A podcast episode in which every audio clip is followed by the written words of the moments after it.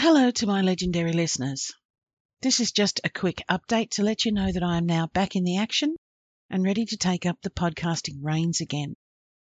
The surgery revealed that I had a 6.5 centimetre stage 2 adenocarcinoma, so it was definitely cancer.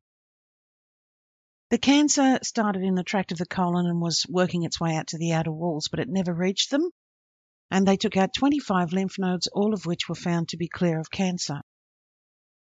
A stage 2 adenocarcinoma is tricky to work out whether the person needs chemo or not because it could go either way and you might have to have it and you might not. The way they stage it is to look at the risk of recurrence of the cancer, and thankfully, because there was no sign of spread for me and the lymph nodes were clear, at this moment they are withholding giving me chemo because chemo itself has quite a degree of toxicity and it can cause other major health problems.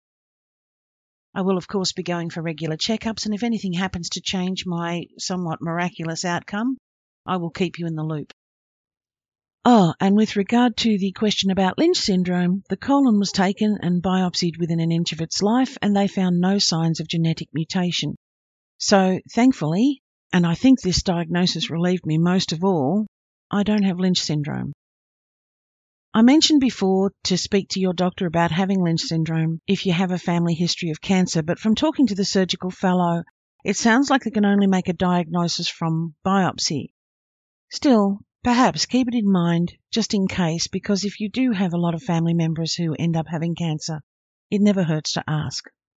I had what could only be called a phenomenal outcome from the surgery. I realized afterwards that the doctors were expecting to find a much more dire prognosis at the time of surgery, and they expected my post-operative recovery to be quite difficult as well. Instead, I've had a dream run. I came through the surgery well, and by the next day I was walking around my room, and by day four they were happy enough to discharge me because I hadn't been on pain meds for two days.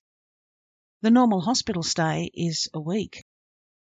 I used to think that the paranormal side of reincarnation was overrated at best, and at worst, complete hokum. But I can't shake the feeling that I received such an amazing outcome because so many people were sending out so many positive vibes of healing and good fortune for me.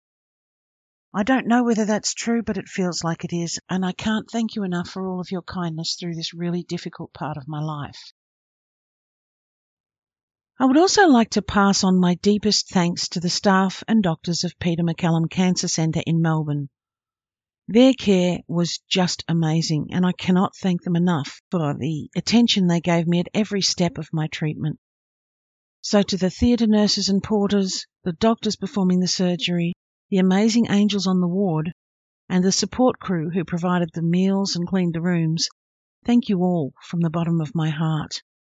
You literally saved my life and helped me to heal.